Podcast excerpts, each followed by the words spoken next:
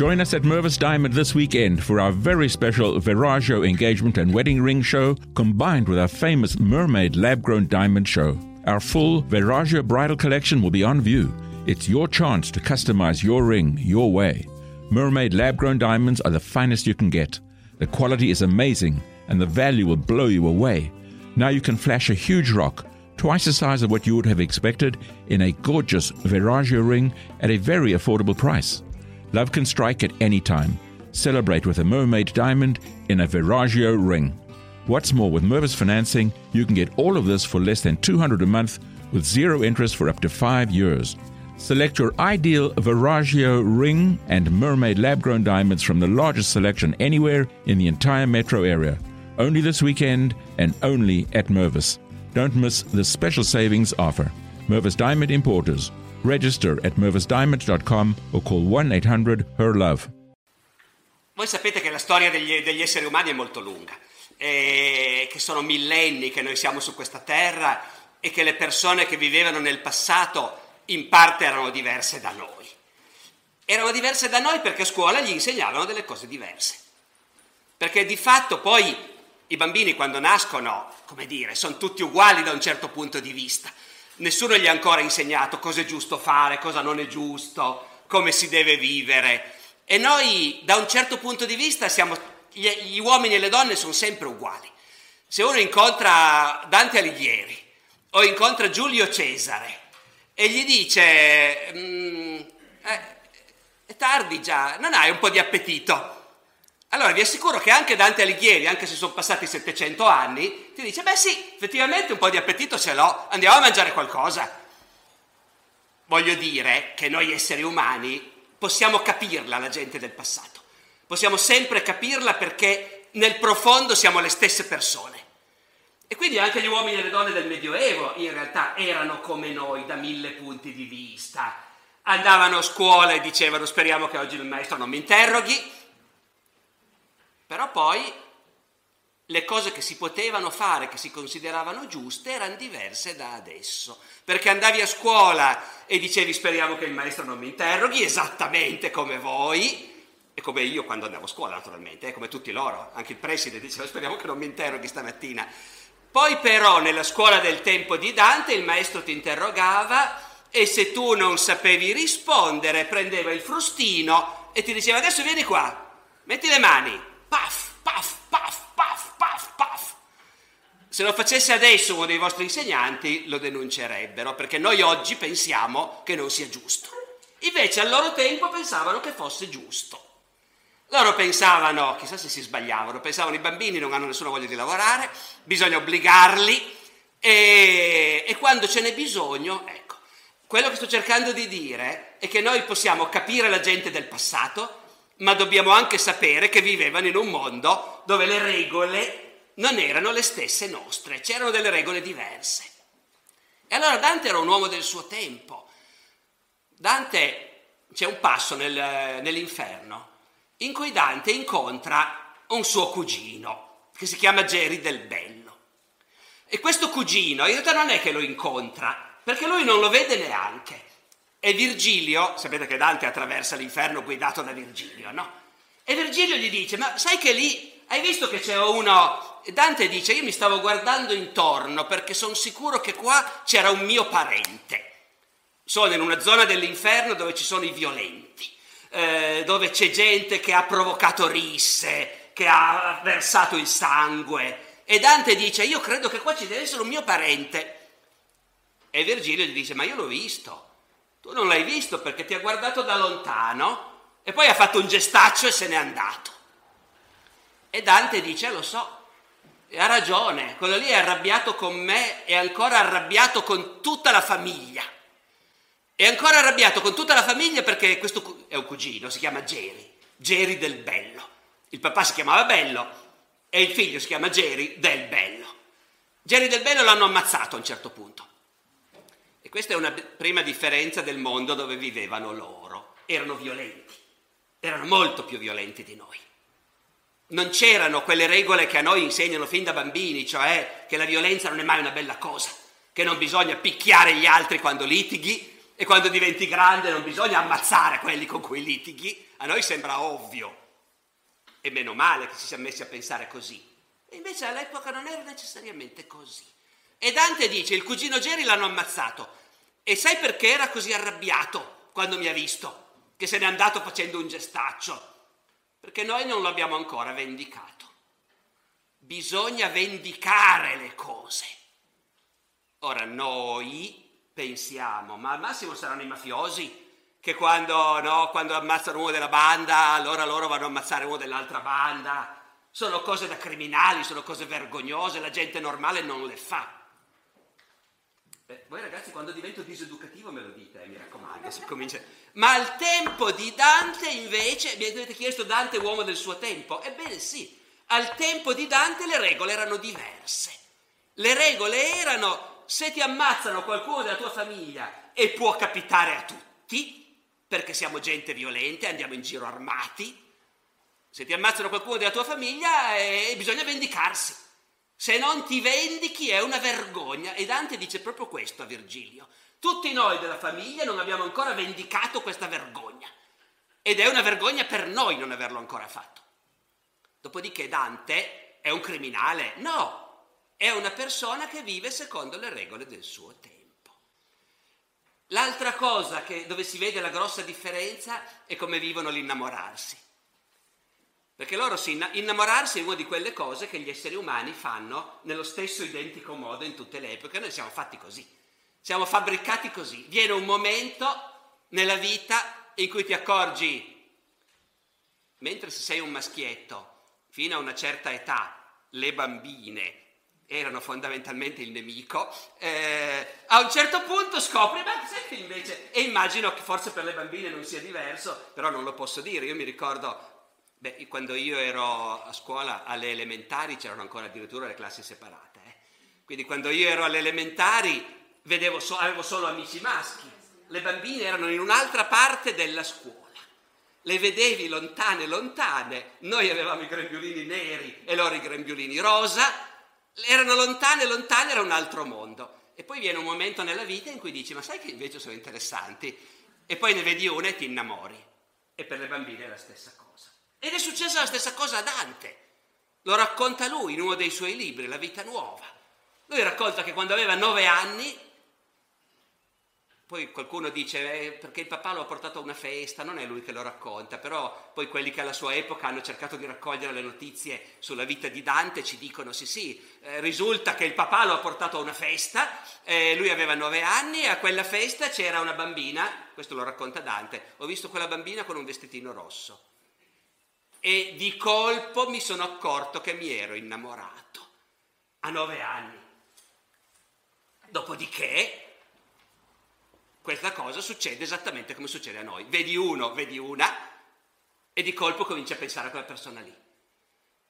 Però noi oggi, vabbè, non a nove anni, però viene un momento nella vita in cui dici mi innamoro e magari se mi va bene e anche quella persona mi ama, ci sposiamo o andiamo a vivere insieme comunque.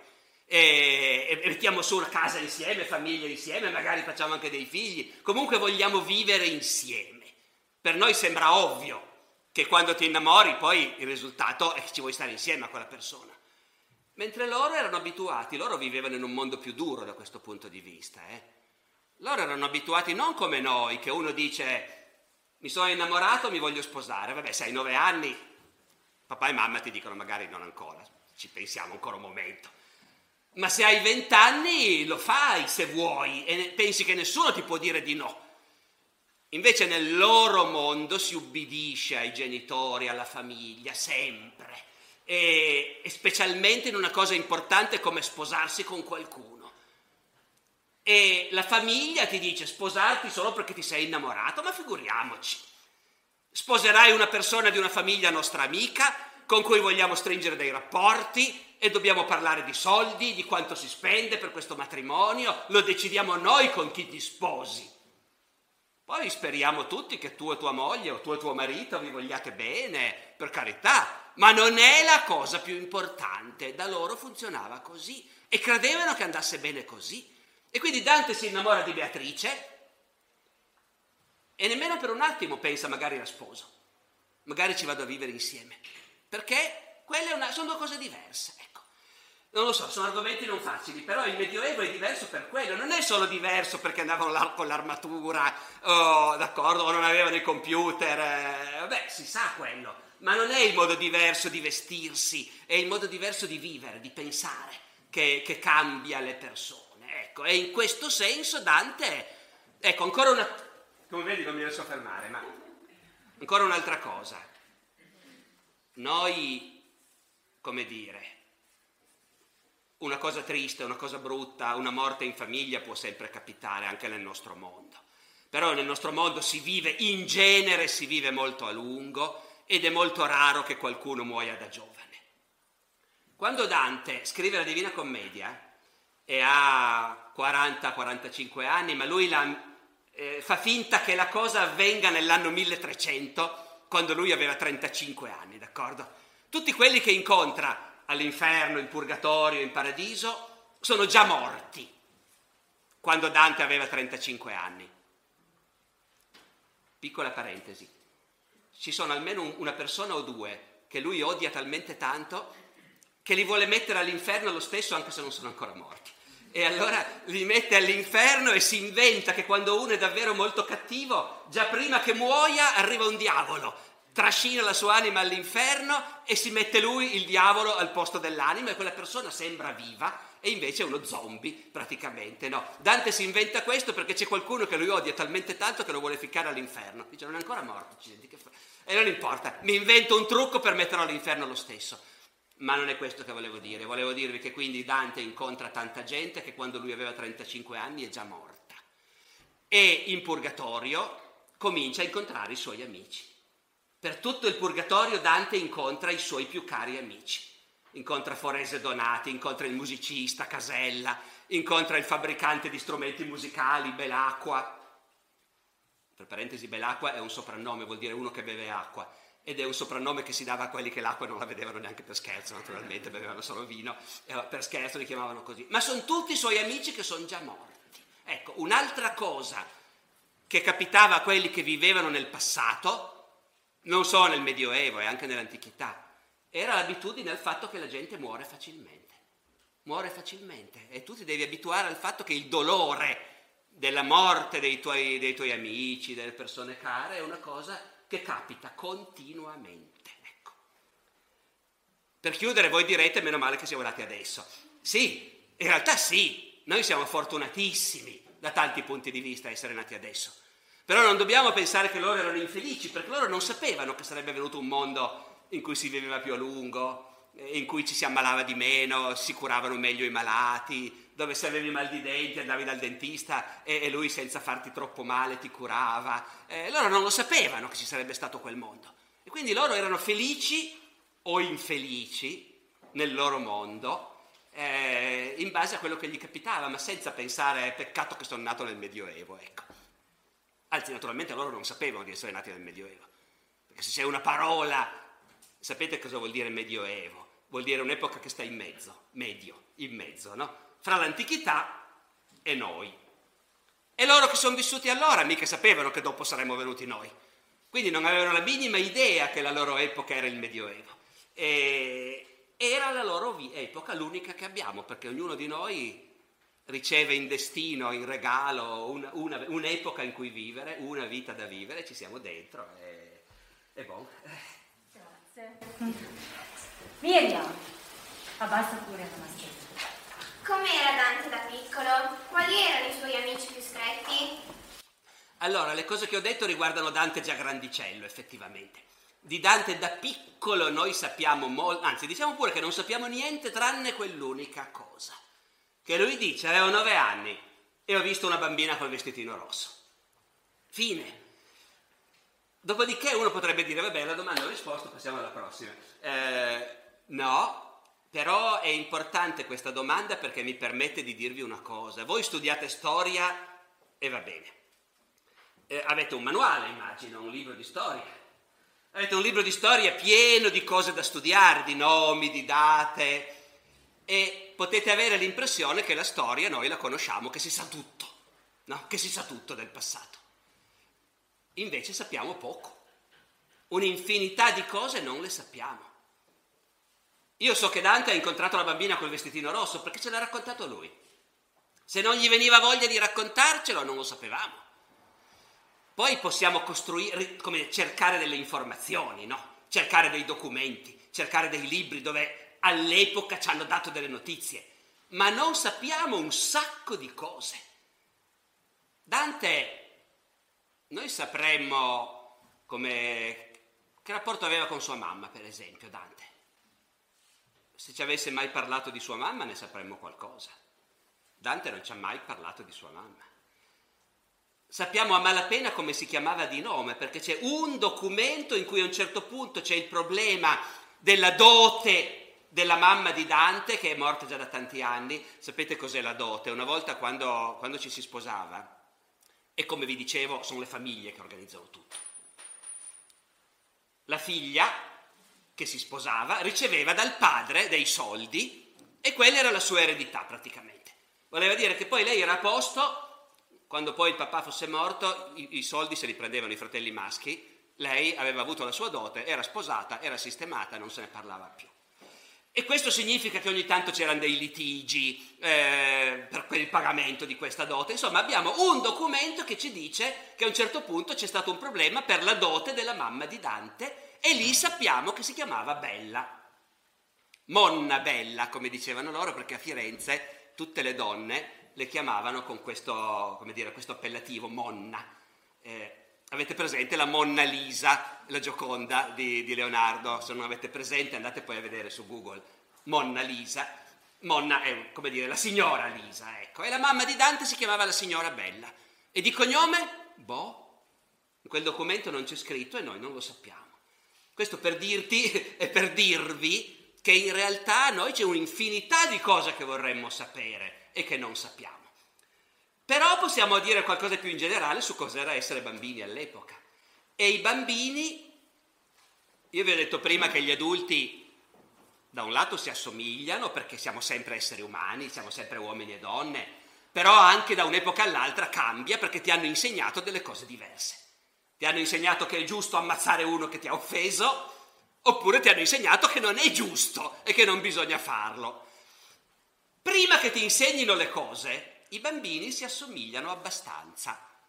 Si assomigliano di più nel corso del tempo, no? perché non hanno ancora fatto in tempo a imparare le cose tipiche della loro epoca. I bambini giocano agli stessi giochi. Mm, avete mai fatto un castello di sabbia? Sì. E come mai fate castelli di sabbia? La, no- la vostra vita è piena di castelli. Sono molto importanti i castelli nella vostra vita. Perché non fate grattacieli di sabbia? O scuole di sabbia? Fate castelli di sabbia.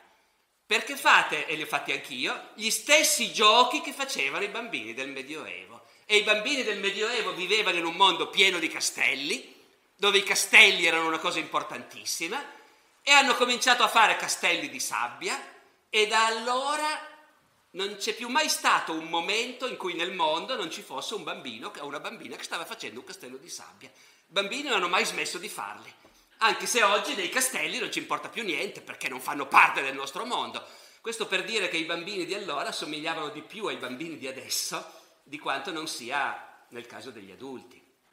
E direi ancora questa cosa nel loro mondo i maschi e le femmine stavano molto separati, perché in passato si era convinti che gli uomini e le donne, i maschi e le femmine, voglio dire, sono così diversi che non possono fare le stesse cose. E gli uomini fanno la guerra, e fanno gli affari, e vanno in bottega, e, e, le donne si occupano della casa, dei bambini. Per tanto tempo la gente ha creduto che fosse naturale far così è un'altra delle differenze del nostro mondo. Noi abbiamo scoperto che invece uomini e donne possono fare le stesse cose e che si è più felici tutto sommato se ognuno è libero di fare quel che vuole. E invece una volta erano convinti che siamo fatti diversi e quindi è giusto così. Ma per i bambini non conta. Uomini e donne nella Firenze di Dante vivevano separati. Se uscivi con gli amici, tu Dante, erano amici maschi. E Beatrice, che era innamorato di lei, e lei stava con le sue amiche. Per carità, anche adesso capita che si fanno delle cose fra maschi e delle cose tra femmine, ovviamente, eh? ma non è una regola così fissa. Nel loro mondo era così, ma non per i bambini. E Dante si innamora di Beatrice a nove anni perché a nove anni è ancora possibile nel loro mondo che il papà va a una festa di uomini e la mamma se ne sta, ah, magari va a una festa anche lei, di donne, e invece i bambini, i bambini vanno dove vogliono, il papà se li porta dietro e, e, va in una festa di uomini dove però c'è qualcuno che si è portato la figlia femmina, tanto sono bambini. Ed esattamente come oggi i bambini stanno a tavola per un po', poi si stufano e allora chiedono se possono alzarsi a giocare e vanno a giocare, e, ecco. E, e in questo senso noi ci possiamo immaginare l'infanzia di Dante, ma sapere di sicuro, ecco, eh, sappiamo quasi niente. Grazie. Giulia. Come si chiamavano i figli di Dante? Hanno seguito la sua stessa strada? E Dante riuscì a mantenere qualche contatto con la sua famiglia durante l'esilio? Ok, allora, eh, dunque, sapete tutti che la vita di Dante è divisa in due, nel senso che a un certo punto gli capita questa cosa di essere cacciato in esilio da Firenze. E io mi permetterei di dire che secondo me voi avete studiato, come è capitato a noi, avete studiato che Dante è stato mandato in esilio, dice vabbè, capirai, è stato mandato in esilio. Eh, e, e fine della storia. Provate a pensare un momento cosa vuol dire questa cosa. Vuol dire che tu sei, lui è andato via, fra l'altro era via da Firenze quando l'hanno condannato, eh, quando c'è stato il colpo di Stato, i suoi nemici, i nemici del suo partito hanno preso il potere e lui non ha più potuto rientrare. Non è neanche che l'hanno cacciato via, perché se ti cacciano via in fretta e furia magari riesce a mettere in una borsa qualcosa. Invece lui era partito per una missione, era ambasciatore a Roma e mentre tornava a Firenze viene a sapere che non potrà rientrare. Allora, provate a fare lo sforzo di immaginare cosa vuol dire. Tu sei andato via da casa per un po', pensando torno la settimana prossima, e vieni a sapere che non tornerai mai più. Hai perso la casa, tutto quello che c'è dentro, tutti i tuoi vestiti tutti i tuoi giocattoli, tutti i tuoi libri, tutte le tue carte, tutte le tue cose, tutto quello che faceva la tua vita non ce l'hai più. Nel caso di Dante, visto che è un uomo del Medioevo, i tuoi cavalli. Dante chissà quanti cavalli ha avuto in vita sua, ne parla spesso di cavalli, all'epoca erano importanti, piacevano a tutti e chi aveva i soldi ne comprava, ne aveva, imparava a cavalcare. Chissà quanti cavalli ha avuto Dante in vita sua, ciascuno col suo nome, il suo carattere, un'altra cosa che non sappiamo. Va a sapere come si chiamavano i cavalli di Dante. Però li ha persi tutti. Le armi. Dante aveva fatto la guerra, qualunque persona del suo livello sociale aveva anche le armi per salire a cavallo in armatura, tutto perso. I libri, perché a lui studiare piaceva, gli interessava studiare, leggere, scriveva poesie, i quaderni dove scriveva, tutto perso per sempre. E in più la famiglia, la moglie, i figli, poi quelli li recupera in realtà i figli, eh li recupera, però in quel momento più niente. E non sei più cittadino della tua città, non hai più nessuna, ti chiedono tu di dove sei? Eh, di nessun posto. D'altro a un certo punto, quando è in esilio, scrive io, io ho per patria il mondo come i pesci hanno il mare. E a noi sembra un'immagine molto poetica, ma lui secondo me lo diceva con angoscia, perché i pesci nel mare non si fermano da nessuna parte, non hanno una casa, non hanno un posto che è loro. Allora, va via da Firenze credendo di tornare il mese prossimo e non torna mai più. A Firenze ci sono la moglie e i figli, come si chiamavano questi figli. Noi ne abbiamo ricostruiti, dico noi, tutti quelli che nel corso del tempo hanno studiato Dante, eh? non è che l'ho scoperto io. Però è da tanto tempo che si studia Dante, si cercano le informazioni, si trovano. Allora ci sono dei documenti dove c'è un figlio che si chiama Giovanni, ce n'è un altro che si chiama Jacopo, ce n'è un altro che si chiama Piero e sono tre dei più grandi discepoli di Gesù, sono tre dei più importanti apostoli, San Pietro, San Giovanni, San Giacomo. E questi sono nomi che Dante si è scelto per darli a questi figli. Ecco, eh, giro un po' intorno alla tua domanda, eh, ma che nomi si danno ai figli? Io mi chiamo Alessandro perché un mio bisnonno si chiamava Alessandro. Eh, un po' di tempo fa era assolutamente normale che nelle famiglie si davano i nomi del papà, del nonno, del bisnonno. Adesso si usa credo meno, eh, ma forse qualcuno di voi porta ancora il nome del nonno o della nonna. Eh, ma comunque è un'abitudine meno forte. Una volta era abbastanza forte quell'abitudine. Il papà di Dante si chiamava Lighiero, per quello che si chiamano gli Alighieri, eh, perché nella loro famiglia c'è quel nome lì. Il papà si chiamava Alighiero e il bisnonno si chiamava anche lui Alighiero. Invece Dante dà dei nomi che si sceglie lui. Nella sua famiglia non c'era stato nessuno che si chiamava Giovanni, che si chiamava Jacopo, che si chiamava Piero. Si chiamavano in altri modi, appunto, Alighiero, Bellincione, Cacciaguida, tutti i nomi di una volta che sono spariti, poi non si usano più. E questo ci dice una cosa, ci dice che Dante quando fa dei figli non sta pensando io sono uno degli Alighieri, devo ricordare, nei nomi dei miei figli devo ricordare mio papà, mio nonno, che era il modo normale di ragionare a quell'epoca. No, lui si sceglie dei nomi che nascono dal fatto che lui è profondamente cristiano, profondamente credente e che queste figure di apostoli, di uomini che erano stati vicino a Gesù, gli interessano molto. Tant'è vero che nel paradiso comincia a incontrare i santi e incontra San Giovanni e incontra San Giacomo e incontra San Pietro, che gli fa anche un po' di interrogatorio, come davanti al maestro, c'è anche un po' di tremarella di, di avere San Pietro che lo interroga, e, e in sostanza appunto lì è una scelta sua di dare questi nomi. Le figlie, e mi scuserete se per vecchia abitudine comincio dai maschi e poi vado avanti con le femmine, vedete com'è difficile liberarsi da un'abitudine che per secoli ci hanno trasmesso. Ma questo dipende anche dal fatto che i maschi hanno lasciato più tracce perché hanno, hanno lavorato, hanno fatto una carriera. Piero è diventato giudice, abbiamo un sacco di documenti in cui vedi Messer Piero di Dante Alighieri che fa il giudice e, e le donne stando a casa era più difficile che lasciassero delle tracce scritte che arrivano fino a noi. E quindi noi quando studiamo il passato abbiamo più cose da dire sugli uomini, c'è poco da fare. E quindi drammaticamente rischiamo sempre comunque di mettere avanti gli uomini perché abbiamo più cose da dire. Le figlie sono due e si chiamano Antonia e Beatrice. Beatrice, come la Beatrice che lui ha amato per tutta la vita e che peraltro anche lei è morta giovanissima, quello che dicevo prima, no? E lui l'avrà vista tre volte in vita sua, Beatrice. 4-5, via, ecco. Le ha parlato due volte e se l'è portata dentro per tutta la vita. E aveva sposato un altro perché si usava così e poi è morta e lui ha continuato a portarsela dietro e una delle sue figlie l'ha chiamata Beatrice.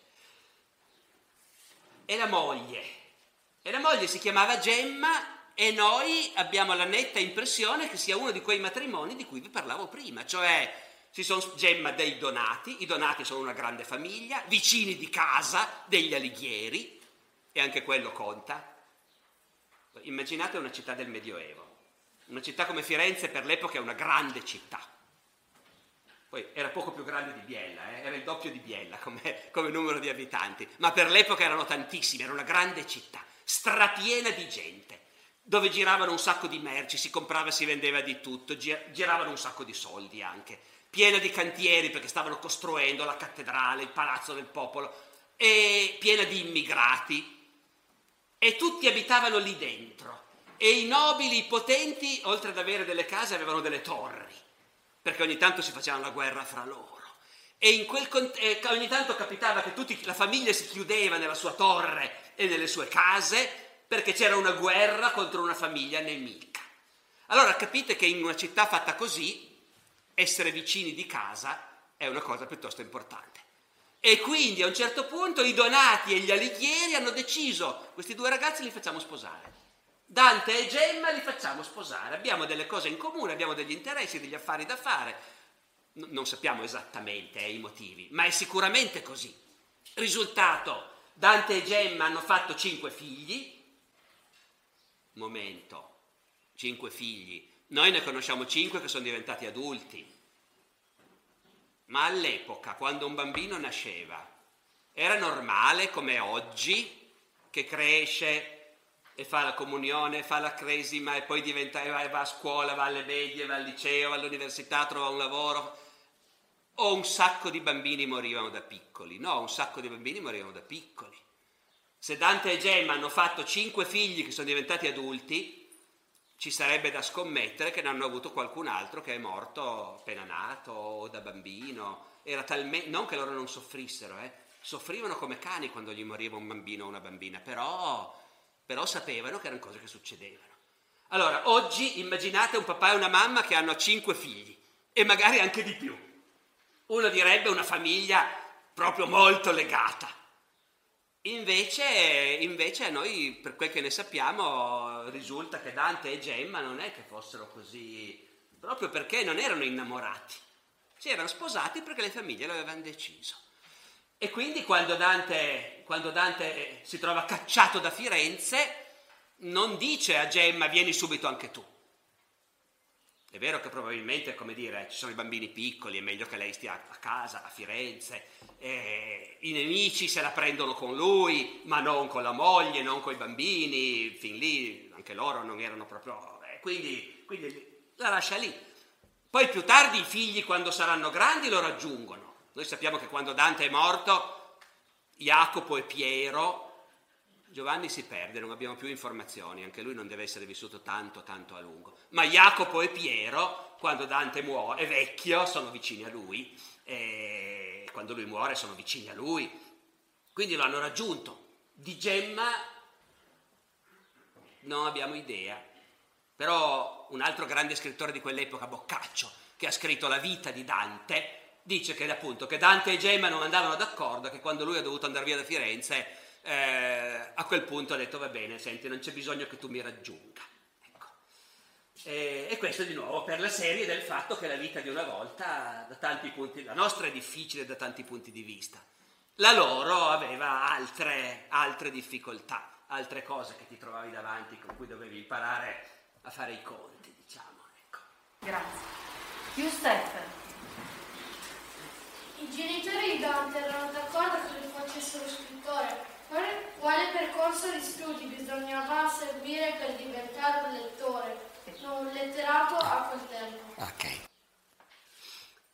Allora, io ragazzi mi rendo conto che vi sto parlando solo di morti e di gente che muore giovane e questo mi dispiace moltissimo e tuttavia non dico che è colpa vostra, sono le domande che vi fate, scherzo. Però i genitori di Dante sono morti giovani anche loro. O meglio, giovani, quando lui era giovane, quando Dante ha 18 anni non li ha già più i genitori.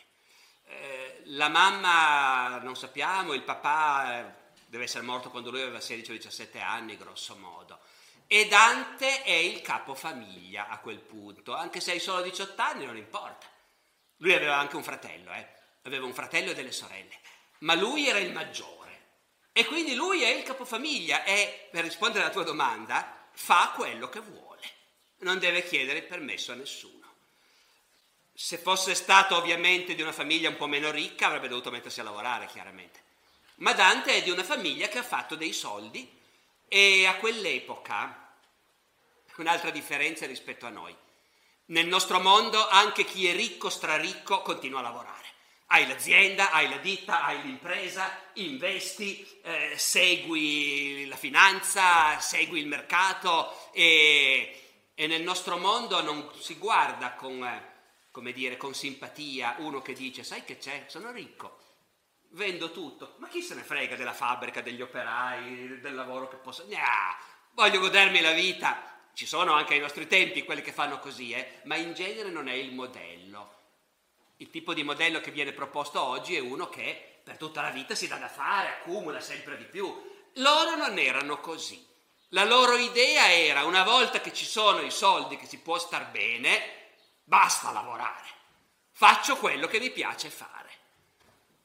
Di nuovo quando divento diseducativo voi segnalate, però eh, dato un campanello. Ecco. Ma per loro era così.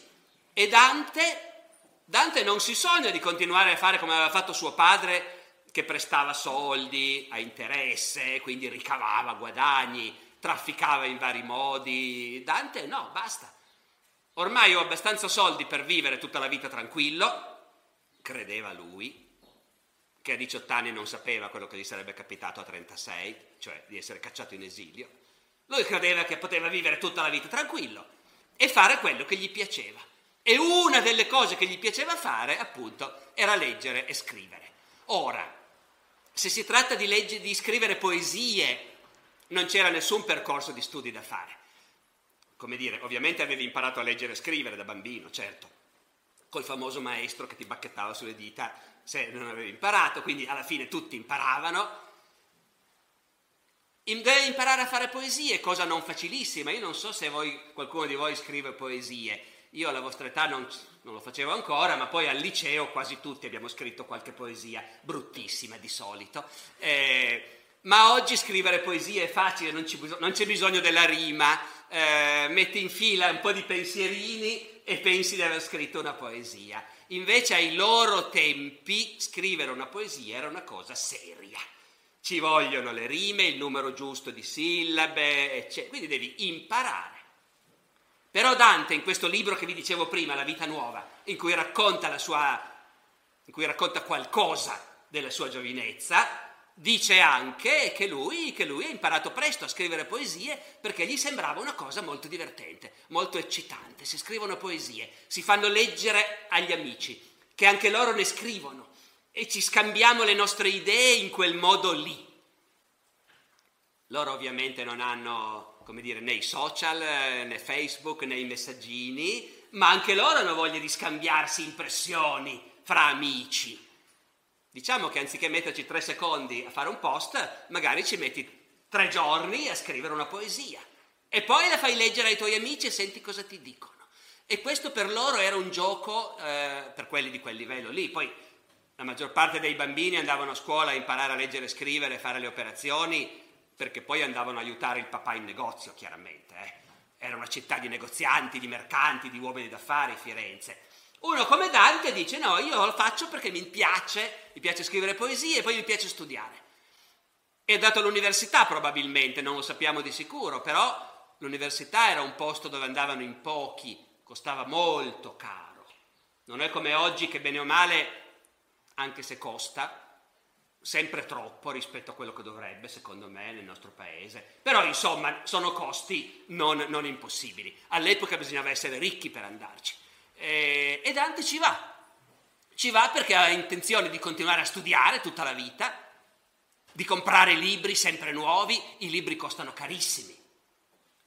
Oggi magari uno dice vorrei quel libro, devo comprare il libro di scuola, oppure mi piacerebbe comprarmi un fumetto, un libro, costa 10 euro, costa 20 euro. Magari la famiglia dice però 20 euro, non è mica uno scherzo. All'epoca di Dante un libro poteva costare 1000 euro, 2000 euro.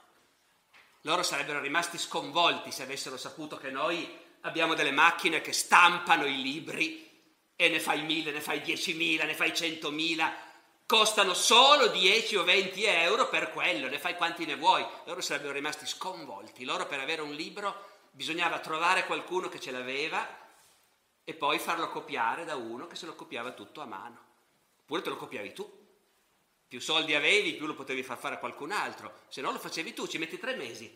C'è un libro che ti piace tanto, che vorrei proprio leggere. Non dico Geronimo Stilton, oh. Eh, però ecco, l'ultimo Geronimo Stilton, non l'ho ancora letto. Ecco, provate a immaginare.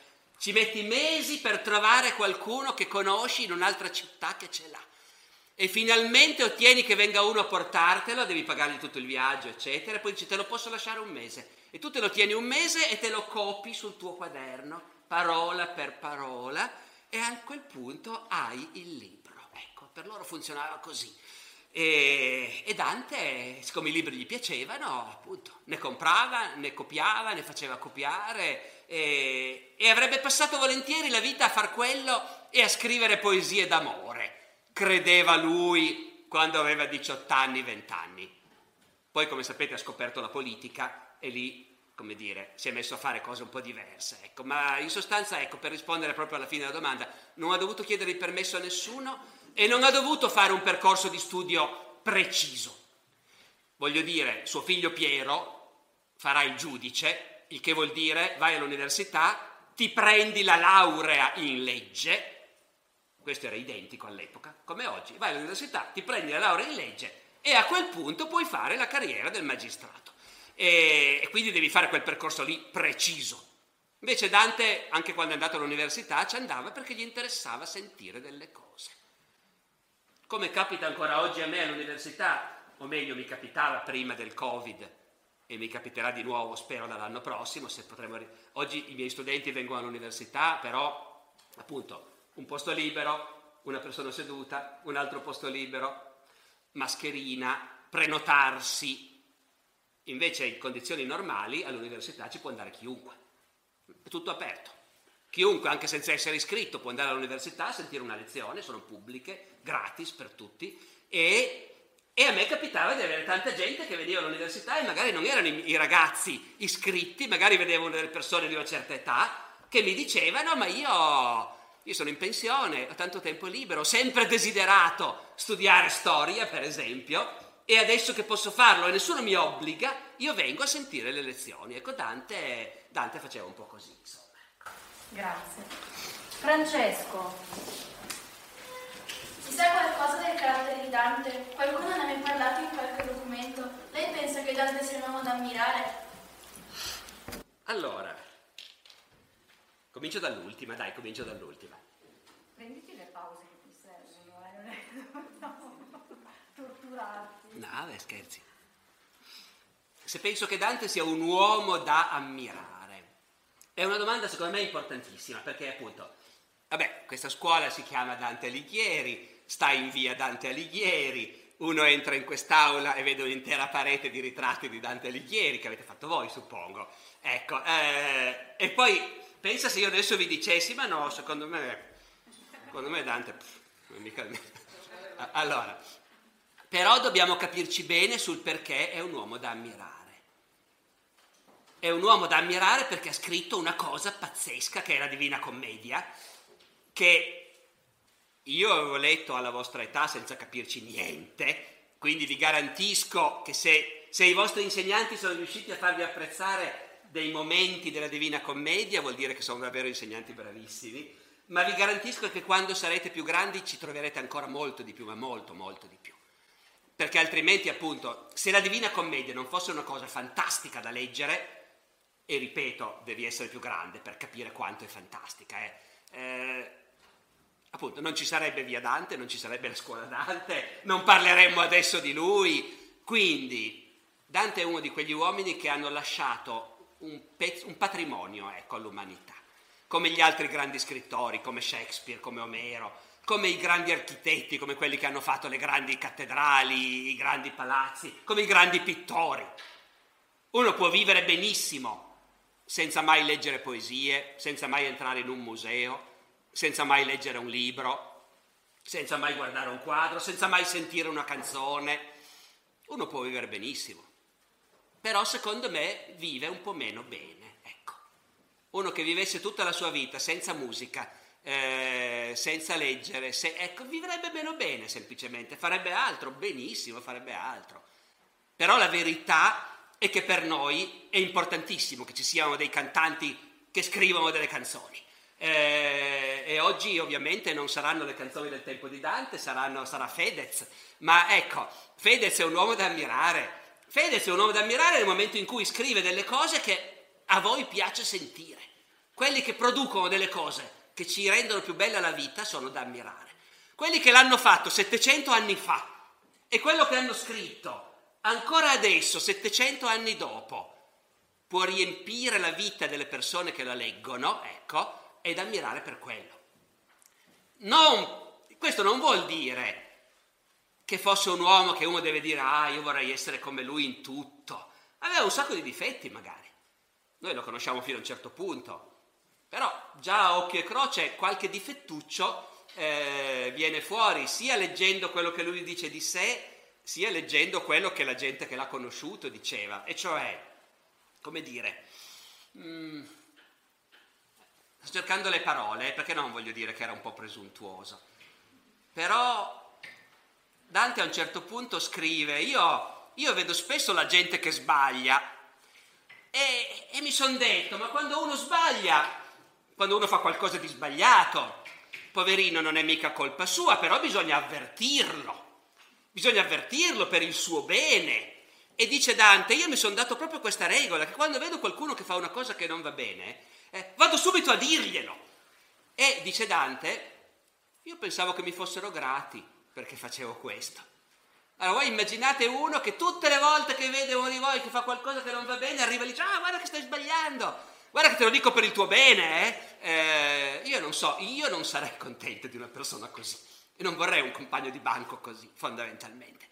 E dunque Dante aveva un carattere non facile. Dante era uno che aveva l'impressione di aver sempre ragione. Mi interrompo. Tutti noi esseri umani pensiamo di aver sempre ragione. Io ho sempre ragione e semmai sono gli altri. Quando non vado d'accordo con qualcuno sono gli altri che si sbagliano.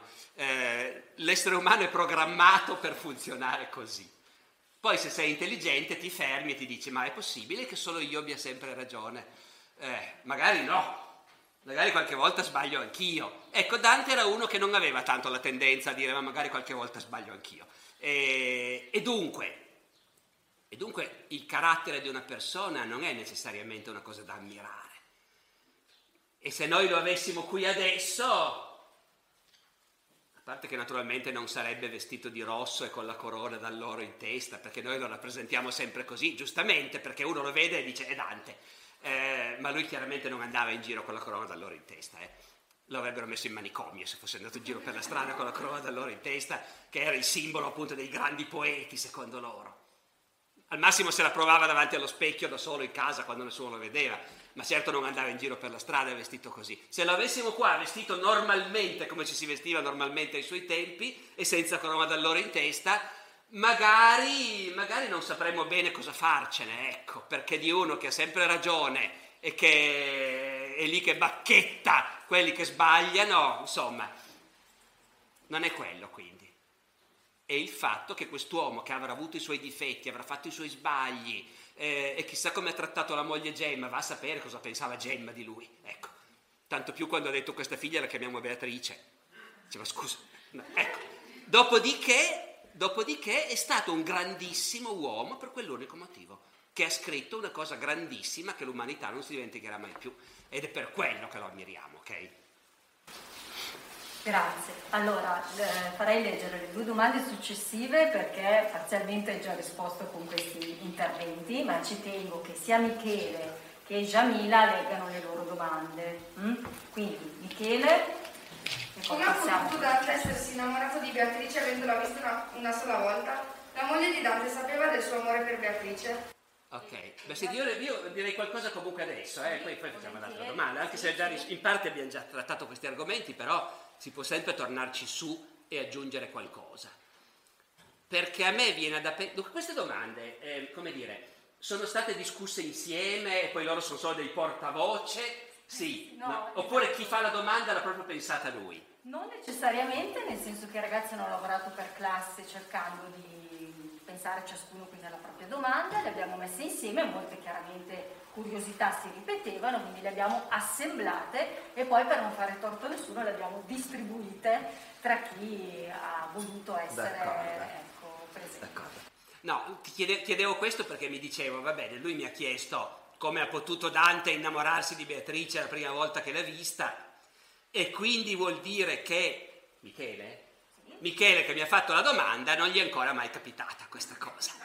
Eh, ti assicuro che ti capiterà prima o poi nel senso che, per carità, io mi sono innamorato tante volte da ragazzo e non è che mi ricordo di, con precisione assoluta che è stata già la prima volta, ecco. Però innamorarsi di una persona che non sai affatto chi sia, magari non sai neanche come si chiama, la vedi sul tram, su, al tram, qui a Torino c'erano i tram quando andavo a scuola, eh, la vedi sull'autobus, eh, la vedi per la strada, eh, non sai chi è, non sai cosa pensa, che carattere ha, non sai niente di quella persona, però, però la prossima volta che prendi l'autobus guardi se c'è o non c'è, questa cosa ti assicuro che capita normalmente tuttora e, e il bello è che capitava anche nel Medioevo, nell'antichità e, e secondo me anche gli uomini delle caverne capitava che uscendo vedevano una persona nella caverna vicina e dicevano, ma però eh, quel giorno non riuscivano a pensare a qualcos'altro, quindi succede è proprio una delle cose. Quello che non succede a tutti noi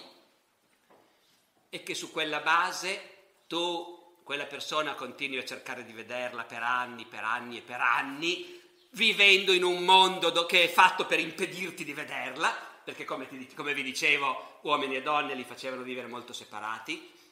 Poi figuriamoci le ragazze che non erano ancora sposate, quelle lì, figurati, eh, chiuse in casa, ecco, perché nessuno le deve guardare e poi, e poi riesci a vederla qualche altra volta nella vita e poi ti vengono a dire che è morta e intanto ha sposato un altro e poi è morta. Quello che non facciamo noi in una situazione del genere è di dire, come dice Dante, io scriverò su di lei qualcosa che non è mai stato scritto di nessuna.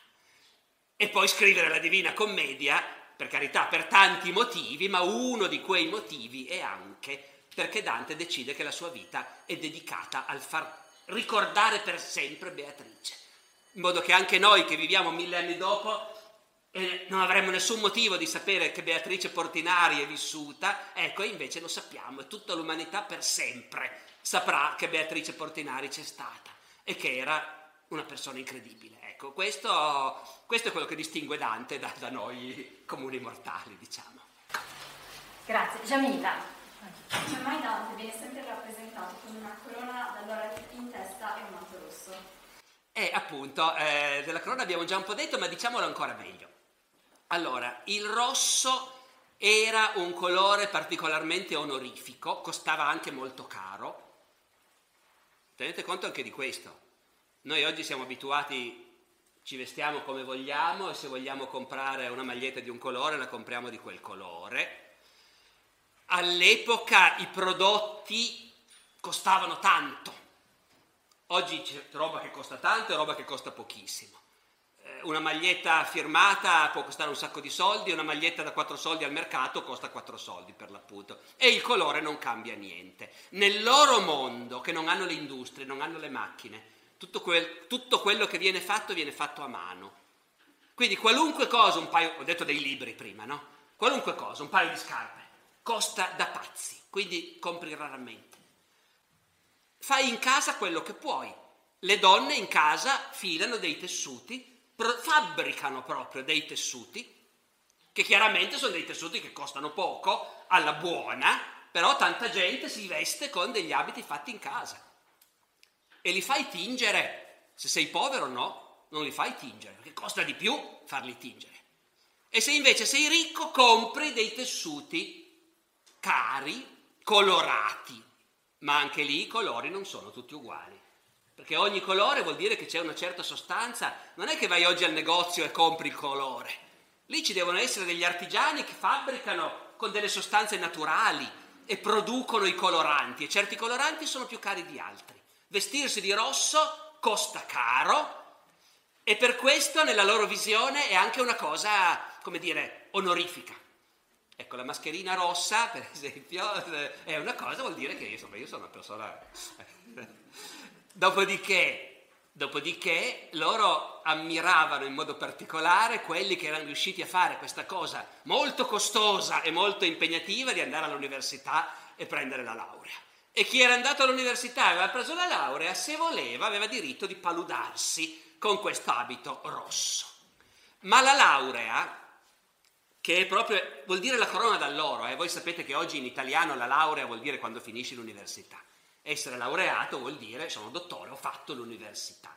Ma in origine il concetto è proprio quello.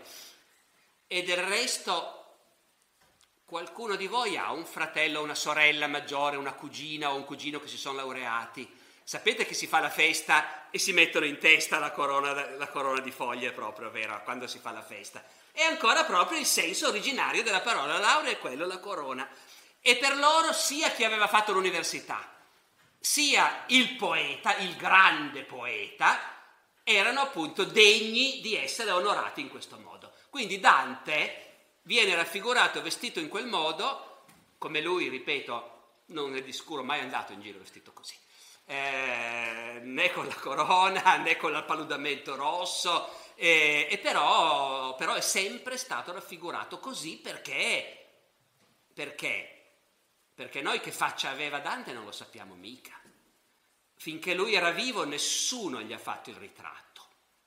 Tra l'altro al tempo di Dante non si usava proprio ancora fare i ritratti. E poi dopo la morte di Dante lui era così famoso che in qualche affresco, in qualche chiesa, in qualche palazzo hanno cominciato a dire qui ci metto Dante. Benissimo, il pittore riceve l'incarico, ci metto Dante. E che faccia aveva Dante? Ma pian piano col tempo ci si è convinti che aveva questo nasone aquilino e così via, l'aria sempre arrabbiata, ma in realtà nessuno sa esattamente che faccia aveva Dante. Quindi il pittore a cui dicono devi raffigurare Dante, Voi immaginatevi, no? D'accordo, si fa un affresco in un palazzo. Il padrone chiama il pittore, si mettono d'accordo. Allora, tutta la parete, d'accordo? Benissimo. Tutta la parete ci voglio dei personaggi famosi. Ci devi mettere Giulio Cesare, ci devi mettere Carlo Magno e ci devi mettere Dante. Quanto mi costa? Fanno due conti. Il pittore dice, va bene, 100 fiorini d'oro. Ci metterò un paio di mesi, d'accordo, siamo d'accordo. Allora, lì ci metti Dante in mezzo.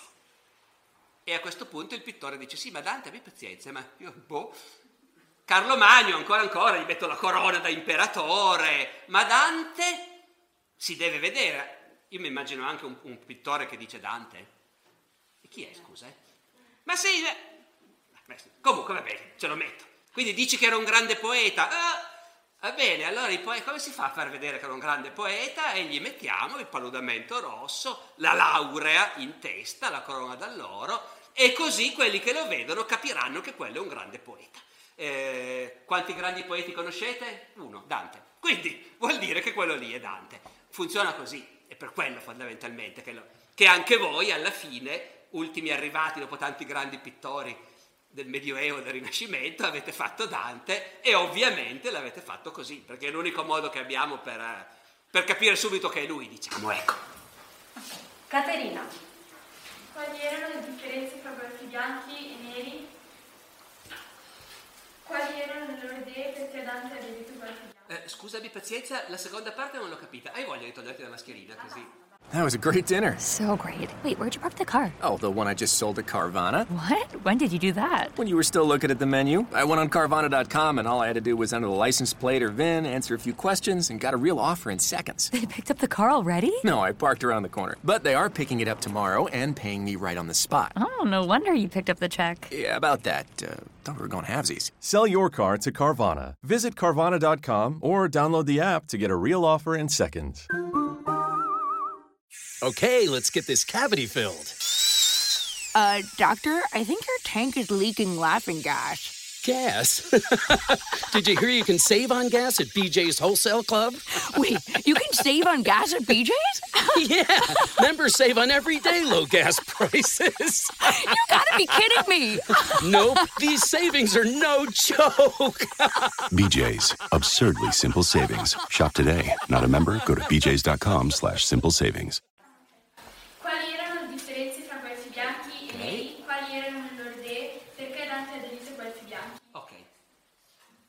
Allora,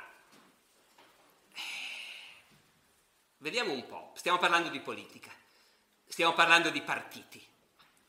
La politica si fa sulla base dei partiti, cioè di gruppi di persone che si mettono insieme e che hanno, come dire, lo scopo di, di vincere e di andare al potere e di governare. Detto così, la politica era la stessa cosa al tempo di Dante come oggi. Firenze era un governo, come dire, dove non c'era un re che comandava lui perché era nato re e basta. Era un comune, come i comuni di oggi. I comuni di oggi sono gli eredi di quelli di allora, l'idea che tutti quelli che abitano in una città o in un paese eh, votano, eleggono un sindaco, eleggono un consiglio comunale eh, a cui danno fiducia, che incaricano di governare, ecco, succedeva più o meno così, più o meno, eh, così anche al loro tempo. Dopodiché, per aver successo e riuscire a essere, come dire, chiamati dagli altri concittadini a comandare per un po' di tempo, ci si metteva insieme e si formavano dei raggruppamenti. Questi raggruppamenti, allora come oggi, potevano anche avere, come dire, delle idee diverse. Per esempio, oggi ci può essere un partito che dice bisogna spendere molto, bisogna che lo Stato spenda molto, bisogna dare il reddito di cittadinanza, bisogna aiutare i più poveri, far pagare le tasse ai ricchi in modo da aiutare i poveri e avere più uguaglianza. E ci può essere un partito che dice non è giusto così, no, le tasse devono essere basse, la gente si deve un po' arrangiare, così chi è capace avrà successo e lo Stato non deve intervenire troppo. Non so se mi spiego, no? È chiaro che sono due modi diversi di vedere, di vedere il mondo, ecco. E anche allora poteva essere così. Per, eh, I loro problemi non erano questi di adesso, il loro problema piuttosto era ma al di sopra del comune, al di sopra di Firenze, c'è qualcuno a cui noi dovremmo obbedire. Sì, diceva qualcuno, il Papa. Siamo tutti cristiani, il Papa comanda il mondo cristiano, dobbiamo ubbidire al Papa. Però c'era anche l'imperatore.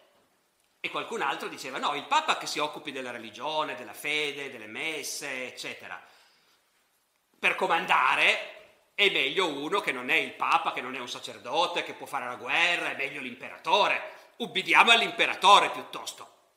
E su quello il loro mondo si era spaccato effettivamente. C'erano i Guelfi che volevano che comandasse il Papa e i Ghibellini che volevano che comandasse l'imperatore. Però in realtà i partiti a volte esistono anche senza avere per forza delle idee diverse, ma semplicemente perché, come dire, io ho i miei amici, eh, quelli che voglio favorire, quelli che voglio aiutare, e io vorrei andare al potere in modo da aiutare i miei amici, far avere dei finanziamenti a quelli che stanno dalla mia parte. Un partito può anche nascere solo per quello. Oggi nel nostro mondo capita spesso che ci siano diversi politici che bene o male hanno le stesse idee, però hanno formato dei partiti diversi perché ognuno vorrebbe andarci lui al governo, al potere. E anche al tempo di Dante in parte era così. Cioè uno si metteva coi guelfi e magari del Papa non gli importava niente. Però aveva intuito che i Guelfi vincevano e allora si metteva con loro, perché gli interessava aver successo e essere con quelli che vincono.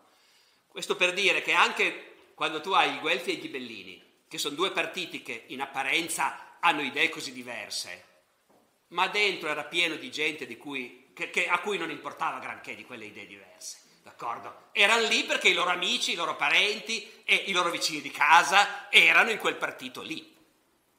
Nel caso dei bianchi e dei neri, la cosa è ancora più evidente, perché i bianchi e i neri sono guelfi sia gli uni sia gli altri. L'Italia del tempo di Dante era spaccata, c'erano certe città dove comandavano i guelfi, il partito del Papa, e altre città dove comandavano i ghibellini, il partito dell'imperatore. Ma a Firenze avevano vinto i guelfi. A Firenze avevano vinto i Guelfi, non c'era più storia, i ghibellini li avevano mandati via. Come andavano i Guelfi? E a quel punto uno dice, beh, hanno vinto i Guelfi, sono loro al potere, andranno tutti d'accordo, saranno tutti amiconi, eh, non ci sarà nessun motivo di litigare, sono tutti Guelfi, no? Sono tutti dalla parte del Papa. Ecco, secondo voi può esistere una cosa del genere? No, non esiste una cosa del genere. Se c'è un partito unico al potere si dividerà in gruppi, perché dentro quel partito ci sarà chi dice ma lo voglio io il potere, non lui, io e i miei amici e non quegli altri. I bianchi e i neri nascono perché ci sono gruppi che vogliono tutto, non lo vogliono dividere con altri, il potere, e a quel punto non è questione il Papa, non il Papa, sono tutti guelfi. Dopodiché, perché Dante si mette coi bianchi, è un'altra cosa della serie e chi lo sa, perché lui non ce l'ha detto da nessuna parte. E, e dopo che l'hanno cacciato via da Firenze, lui per un po' rimane con i bianchi, sono stati cacciati via in tanti, eh? Mica solo lui, centinaia e centinaia di cittadini cacciati via quando i neri vanno al potere e i bianchi vengono cacciati. Dopodiché per un po' Dante sta con gli altri bianchi, anzi è uno dei capi del partito dei bianchi. Poi litiga era uno che litigava facilmente, Dante per la serie Il carattere di Dante, era uno che litigava facilmente eh, e se ne va sbattendo la porta dicendo sono tutti dei deficienti. Lo scrive proprio la compagnia malvagia e scempia, dove scempio vuol dire scemo, stupido. Malvagio vuol dire cattivo, come sapete. Ecco, quello è il giudizio di Dante sui suoi ex amici, sui suoi ex compagni di partito. Però per un po' è rimasto con loro, perché da solo non puoi stare se vuoi fare politica devi avere un gruppo, un partito, degli amici, un'alleanza. Infatti quando Dante poi litiga con loro, c'è un verso famoso della commedia in cui dice io a quel punto faccio parte per me stesso, che vuol dire mi faccio un partito di una sola persona. L'unico partito che voglio sono io, basta, non sto con nessuno. Però quello vuol dire rinunciare a fare politica, chiaramente. Ecco. Arriviamo alle contese attuali, allora Sofia. Si sa, si sa esattamente di che cosa è morto Dante perché le sue spoglie non si trovano a Firenze. Allora, Non si sa esattamente di che cosa è morto Dante, nel senso che Dante muore appunto a 56 anni e all'epoca si poteva benissimo vivere anche più a lungo, eh. vi ho detto che molta gente moriva giovane, però chi ce la faceva tirava avanti, arrivava più avanti, anche all'epoca c'era gente che arrivava tranquillamente a 70 anni, 80 anche, però passati i 50 cominciavi a, a sentirti vecchio. Non che oggi sia così diverso, eh, devo dire. Passati i 60 almeno cominci dentro di te, anche se non lo dici in giro perché non è di moda, però comunque Dante nelle sue ultime opere parla di sé e dice sono un vecchio coi capelli bianchi. Vero è che i capelli bianchi ti, anche, ti vengono anche in base a quello che ti è capitato nella vita. E quello che è capitato a Dante negli ultimi vent'anni della sua vita, dover vivere in esilio, appunto, sempre spostandosi, senza mai sapere, avere un posto suo. E ecco, quello chiaramente gli ha fatto venire i capelli bianchi. Sta di fatto che a 56 anni Dante ve- si sentiva un vecchio, però muore di qualcosa di preciso, cioè a un certo punto si ammala e in pochi giorni muore.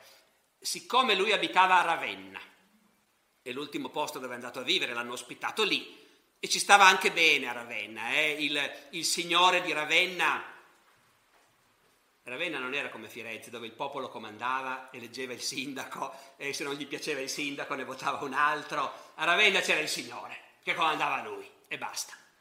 Però il signore di Ravenna era un signore, come dire, colto, intelligente, scriveva poesie eh, e quindi ha avuto a un certo punto il piacere di dire ma questo Dante ne parlano come di un grande poeta, io lo vedrei volentieri, l'ha invitato, l'ha invitato e l'ha ospitato a Ravenna.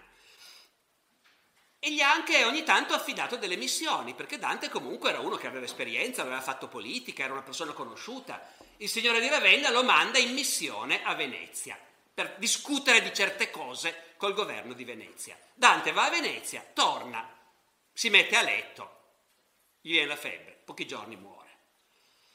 Siccome a quell'epoca c'era una malattia molto diffusa che era la malaria, che era una malattia trasmessa dalle zanzare che vivono nelle paludi, e tra Ravenna e Venezia era pieno di paludi, si dice di solito, si è sempre detto, è chiaro che Dante si è preso una malaria fulminante durante il suo viaggio a Venezia. Fulminante vuol dire una malattia che ti ammazza subito, perché la malaria era anche una malattia che ti potevi prendere e, ci vivevi degli anni, eh, ti faceva venire la febbre, però invece quella è la forma fulminante, muori. Si è sempre detto questo, però io devo dire che ho letto di recente, è chiaro che per fare questo libro ho letto un'infinità di altri libri, no? per vedere tutto quello che si sa già e che si può dire. Ho letto un libro, un, un articolo di un medico il quale dice, ma io sono un medico, la malaria la conosco, abbiate pazienza, ma i sintomi come vengono descritti nel caso di Dante non sono mica quelli, secondo me non è morto di malaria. Quindi in realtà siamo al punto di partenza, siamo di nuovo alla casella numero uno, non lo sappiamo, sappiamo che si è ammalato di qualcosa di brutto, è morto in fretta, però cosa fosse. E, e l'hanno sepolto lì, naturalmente, a Ravenna. Tenete conto che quando è morto era già molto famoso. Si parlava di lui dappertutto. Quando muore tutti i letterati di Ravenna scrivono degli epitaffi, cioè delle poesie per celebrarlo dopo la morte e, e quindi lo seppelliscono a Ravenna e sono ben contenti di averlo. E quelli di Firenze l'avevano cacciato in esilio, per loro era un nemico e quindi chiuso il discorso. Poi cosa succede? Succede che passano i secoli Dante, appunto, non è solo famosissimo, ma celebrato da tutti, il grande poeta fiorentino. Quelli di Firenze, ormai non ci sono più i bianchi, i neri, i guelfi, i ghibellini, è tutto finito. Quelli di Firenze sono molto orgogliosi di avere Dante. Peccato che non ce l'hanno fisicamente. Loro hanno una chiesa, Santa Croce, dove sono sepolte molte grandi persone no, della storia d'Italia. Sarebbe il posto ideale per metterci Dante, ma Dante è a Ravenna. Ogni tanto provano a sentire quelli di Ravenna, dice, ma non è che ce lo ridate. Voi provate a immaginare cosa gli rispondono quelli di Ravenna. Ecco. Eh, a questo punto, nell'Ottocento, eh, a Firenze, in Santa Croce, hanno fatto una grandissima tomba di Dante, con sopra la statua di Dante, eh, però è vuota. Uno va lì per ricordarsi di lui, ma Dante non è lì, è a Ravenna e quelli di Ravenna non lo mollano. Quest'anno, 2021, 700 anni della morte, per l'ennesima volta quelli di Firenze hanno detto a quelli di Ravenna ce lo imprestate?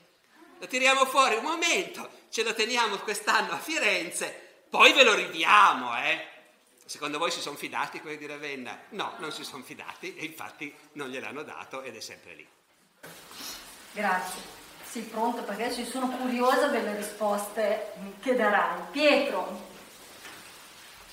Perché l'inferno si trova proprio sotto la città di Gerusalemme e a, e a che cosa si è ispirato Dante per, scri- per descrivere i cerchi dell'inferno? Quali sono i, i, i dannati che Dante disprezza di più? Allora, ehm, mettiamola così. Eh, dove fossero fisicamente l'inferno, il purgatorio, non parliamo poi del paradiso, ovviamente nessuno lo sapeva con certezza.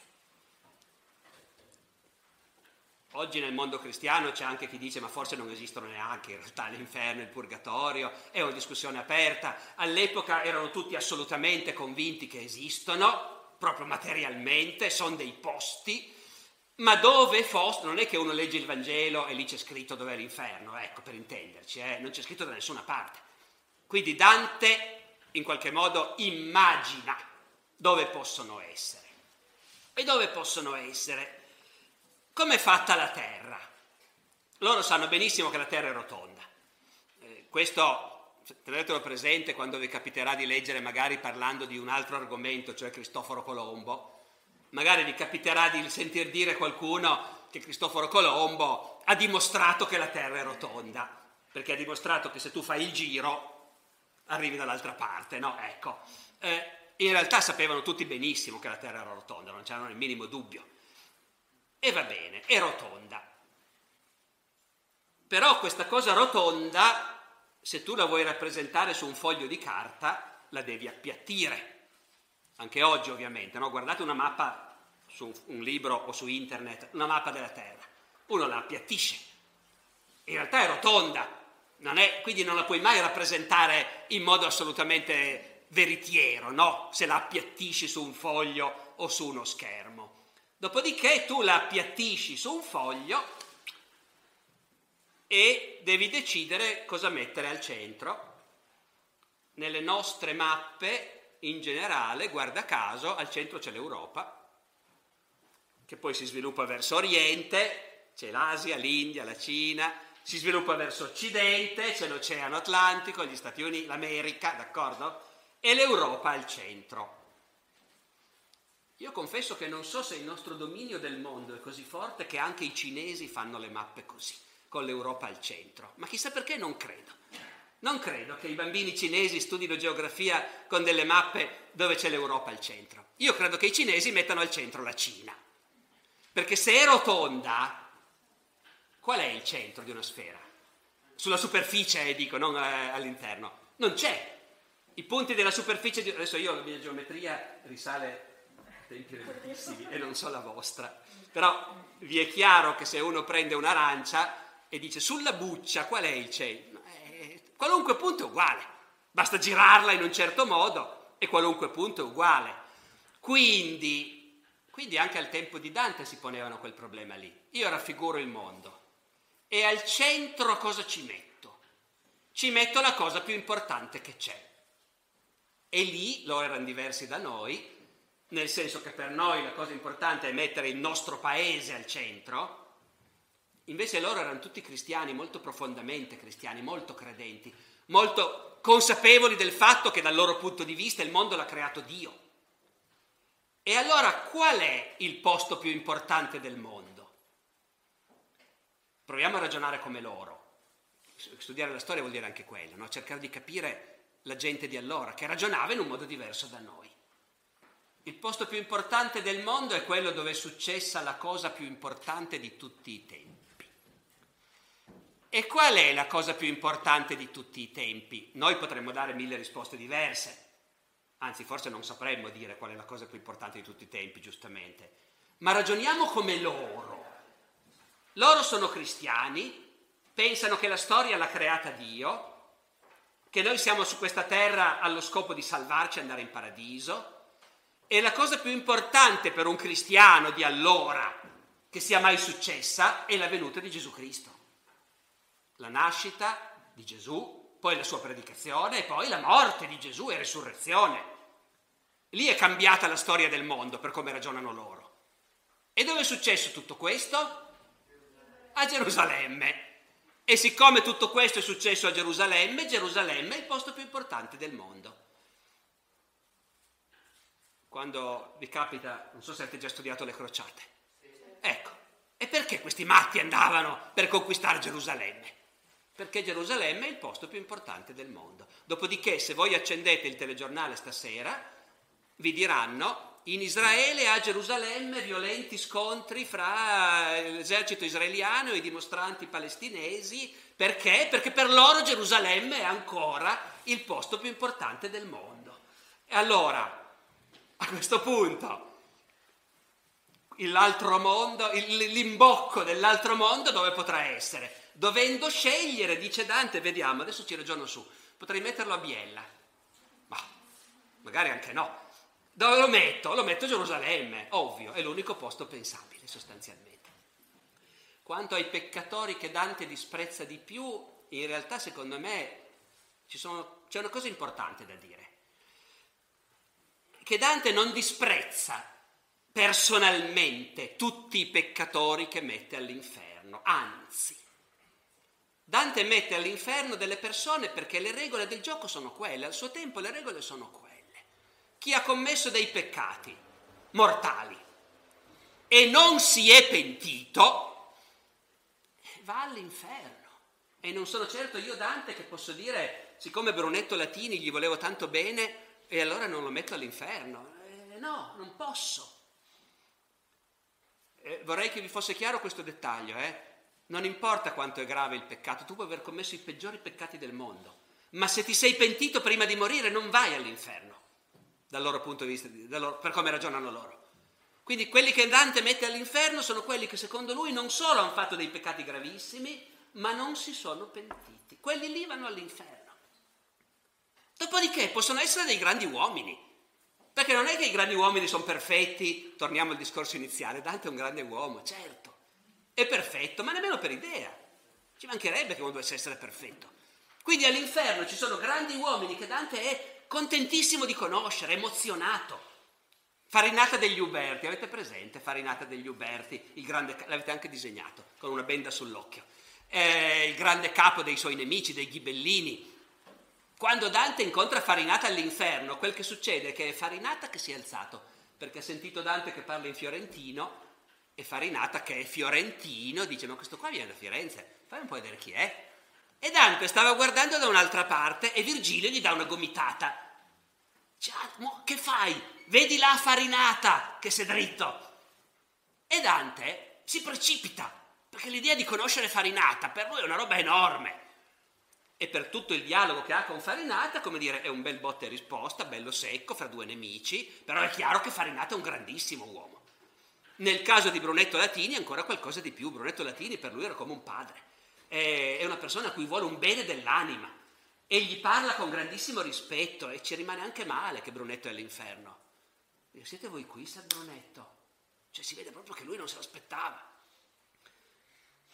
Quindi, quindi Dante non necessariamente disprezza i peccatori che mette all'inferno, possono essere persone meravigliose che però hanno fatto qualcosa di terribile e quindi purtroppo sono lì. Però ci sono anche persone che invece disprezza profondamente e in realtà ne disprezza tanti. E non c'è una gerarchia del disprezzo, perché il disprezzo dipende da che persona eri tu, non dipende dal peccato che hai fatto. Quindi ci sono peccatori che lui disprezza e altri che ammira. Il discorso però, per chiudere, che si può fare è quali sono i peccati più gravi. E lì l'inferno va giù, va giù verso il più grave. Quelli che sono all'inizio sono quelli che hanno fatto le cose meno gravi. Paolo e Francesca che non erano sposati, lei era sposata con il fratello e tuttavia si sono innamorati. E poi sono stati ammazzati prima di fare in tempo a pentirsi. Devi metterli all'inferno, per forza. Però li mette all'inizio, che quasi non se ne accorgono, non c'è il fuoco, non c'è no, c'è solo questo vento che li porta via continuamente, ma sempre si tengono per mano. Quelli non solo non li disprezza, ma anche il loro peccato non è così grave. Sono puniti, ma restano insieme comunque per tutta la, per tutta l'eternità resteranno insieme. E invece più vai giù e più i peccati sono gravi. E i peccati più gravi sono il tradimento, eh, l'aver diviso, seminato odio fra le persone. Quelle sono le cose che per Dante sono le più gravi e che nel suo mondo meritano la punizione più, più terribile. Insomma, ecco. Grazie, le ultime due. Allora, Gemma. La Divina Commedia è stata immediatamente compresa e apprezzata dai contemporanei o è diventata famosa successivamente? Che cosa ha pensato la Chiesa del Medioevo dell'opera di Dante? Allora, eh, la Divina Commedia è stata apprezzata, capita è una parola grossa, adesso ne parliamo, ma apprezzata dai contemporanei senza dubbio. Tra l'altro Dante ci teneva molto a essere letto, a essere conosciuto. Ehm, lui sperava che lo avrebbero richiamato a Firenze, eh? non sapeva mica che dopo 700 anni sarebbe rimasto ancora a Ravenna. Lui sperava che lo richiamassero a Firenze e la famosa laurea, la famosa corona d'alloro, sperava che gliel'avrebbero messa in testa ufficialmente a Firenze dicendogli tu sei un grande poeta, è tutto perdonato, torna da noi. Ecco. Perché? Perché pensava sto scrivendo un capolavoro, cioè lui sapeva che stava scrivendo un capolavoro Tant'è vero che l'ha fatto leggere in giro man mano che finiva un pezzo. Ecco, mentre in genere uno aspetta di aver finito tutta un'opera prima di farla leggere, Dante, finito l'inferno, ha cominciato a farlo leggere in giro. E questo noi lo sappiamo perché abbiamo delle testimonianze. La, la più antica è, è di, un, di, un, letterato dell'epoca che si chiamava Francesco da Barberino, il quale in, nel 1315, mancano sei anni alla morte di Dante, nel 1315 Francesco da Barberino scrive in una lettera, dice oh, c'è un, c'è un libro di Dante Alighieri di Firenze che dice un sacco di belle cose sull'inferno. Quindi l'inferno era stato già messo in giro e conosciuto. Poi mette in giro il purgatorio e col, col, paradiso va ancora più in fretta. Lì va a sapere se si sentiva vecchio, appunto, aveva paura di non fare in tempo. Ma noi sappiamo che quando Dante muore, i primi canti del paradiso erano già conosciuti ne mancavano 13 e, e molti si sono spaventati, cioè hanno detto Dio adesso è morto e non ha finito di scrivere il paradiso. Poi sono saltati fuori gli ultimi 13 canti che invece c'erano in casa e lui li aveva già finiti. Quindi, quindi veniva letto e c'era un consenso generale sul fatto che era una roba incredibile, eh, che si trattava di una cosa che non si era mai vista, anche se naturalmente, anche per rispondere ancora a quel che diceva lui prima, di viaggi nell'oltretomba se ne hanno fatti tanti, eh? cioè già dalla tarda antichità e poi nel Medioevo i cristiani hanno sempre amato immaginarsi come può essere l'altro mondo.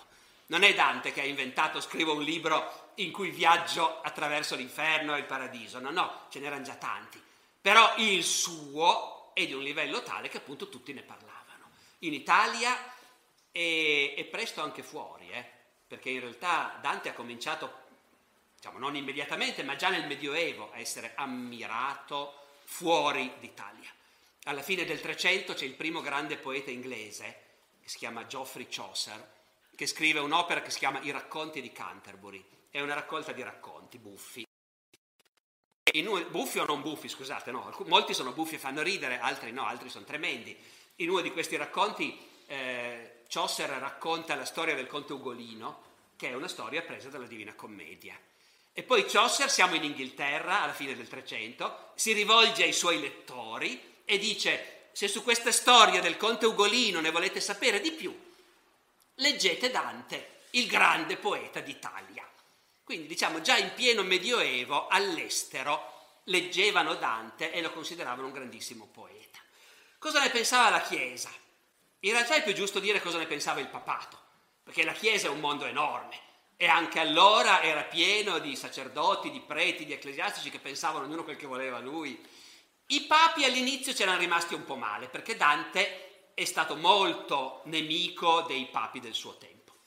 Eh, è stato nemico dei papi del suo tempo che erano immersi nella politica e che secondo lui sbagliavano e, e commettevano peccati tremendi per far vincere i loro amici e per cui ne mette all'inferno più d'uno e anche Papa Bonifacio VIII, che era quello che era vivo nel momento in cui lui ambienta l'azione della Divina Commedia nell'anno 1300, e quindi non lo può mettere all'inferno perché è ancora vivo. Però incontra un altro Papa che quando, e quest'altro papa quando sente Dante che si avvicina, quest'altro papa dice, ah Bonifacio sei tu? E non credevo che fossi già arrivato. Il che vuol dire che il papa di prima sa già che anche Bonifacio, anche Papa Bonifacio arriverà all'inferno, lo stanno già aspettando. Allora è chiaro che i papi non erano tanto contenti e di conseguenza per un po' di tempo il governo della Chiesa guarda Dante con una certa, con una certa ostilità, diciamo così. Ecco. Ok, chiudiamo con una curiosità, Giada.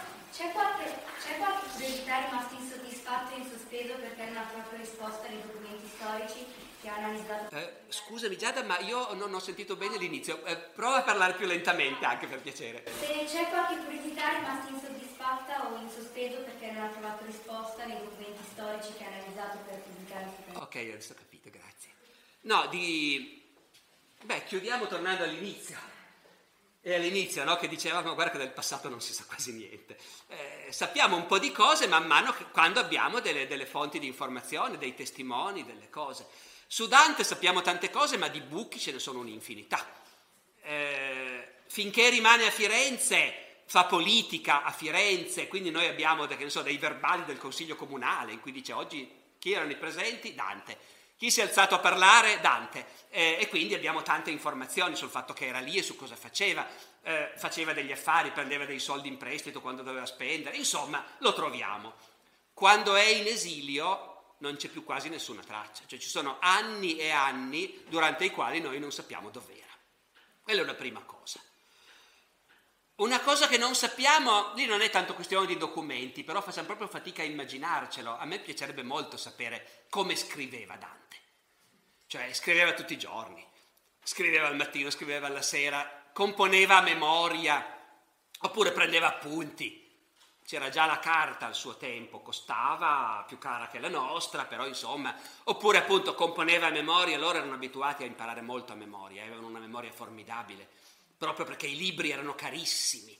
E quindi io vi ho detto prima, ti interessa un libro, vabbè, te lo procuri, lo copi, ma mica sempre hai tre mesi di tempo per copiarti il libro e, e mica sempre hai i soldi per pagare uno che te lo copia. E allora all'epoca molto spesso quando uno era appassionato cercava un libro a tutti i costi, finalmente lo trovo, me lo prestano, lo leggo e poi so già che dovrò restituirlo, non ce l'avrò mai più quel libro e loro erano proprio abituati a fare una cosa che a me sembra spaventosa, perché io quando andavo a scuola dover imparare una poesia a memoria era la cosa che odiavo di più e loro invece erano capaci di imparare a memoria interi libri. Ecco. Ehm, perché sto dicendo questo? Ah, ecco, no, perché quello che non sappiamo è se, se, se per comporre prendeva appunti su carta, aveva un taccuino, eh, va a sapere, a me piacerebbe potermi immaginare Dante che sta componendo un episodio della commedia. E invece non, non ci riesco, ecco, non so proprio come faceva. E finalmente c'è il problema di quando si è sposato perché anche lì noi abbiamo un unico documento scritto tanti anni dopo, dove c'è la data del matrimonio di Dante. Di nuovo perché Gemma eh, ha dei problemi con la sua dote e quindi si rivolge a un certo ufficio. Hanno confiscato tutto il patrimonio di Dante eh, quando l'hanno cacciato in esilio. Però in quel patrimonio c'era anche la dote della moglie. E la dote della moglie era una cosa fondamentale perché la vita di una donna sposata se poi rimaneva vedova, dipendeva dalla dote che aveva ricevuto. Quindi quella era sacra, non si poteva toccare e nemmeno in queste lotte furibonde fra Guelfi e Ghibellini, bianchi e neri, in cui si ammazzavano, si mandavano in esilio, ma la dote di una donna non si tocca, è un diritto intoccabile, perché se cominci a toccare quello va in pezzi tutta la società, insomma.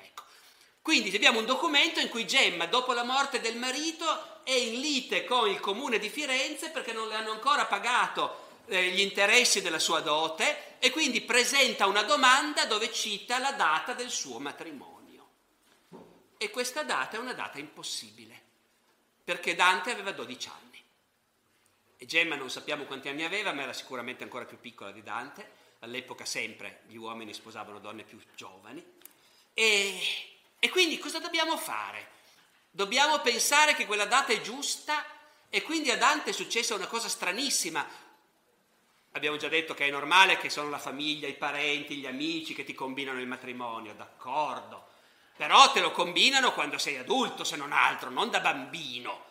E allora ecco, questo fatto di avere questo documento che ti fa pensare che invece Dante l'hanno fatto sposare alla vostra età, eh, ancora più piccolo, a 12 anni, insomma, ecco, sembra incredibile, eppure il documento è lì. Ecco, se dovessi scegliere una singola cosa su cui mi vorrei togliere il dubbio e sapere, e se è semplicemente perché il notaio aveva sonno, il caffè non esisteva all'epoca, eh, e quindi scrivendo si è dimenticato un numero romano, ci bisogna aggiungere dieci anni e lui se l'è dimenticato. Ecco, io vorrei sapere quella cosa lì se potessi, per togliermi questo dubbio. Leftovers or the DMV or house cleaning. Or Chumba Casino always brings the fun. Play over a hundred different games online for free from anywhere. You could redeem some serious prizes. ChumbaCasino.com. Live the Chumba life. No purchase necessary. Void where prohibited by law. T plus terms and conditions apply. See website for details. Leftovers or the DMV number 97 or house cleaning. Or Chumba Casino always brings the fun. Play over a hundred different games online for free from anywhere. You could redeem some serious prizes.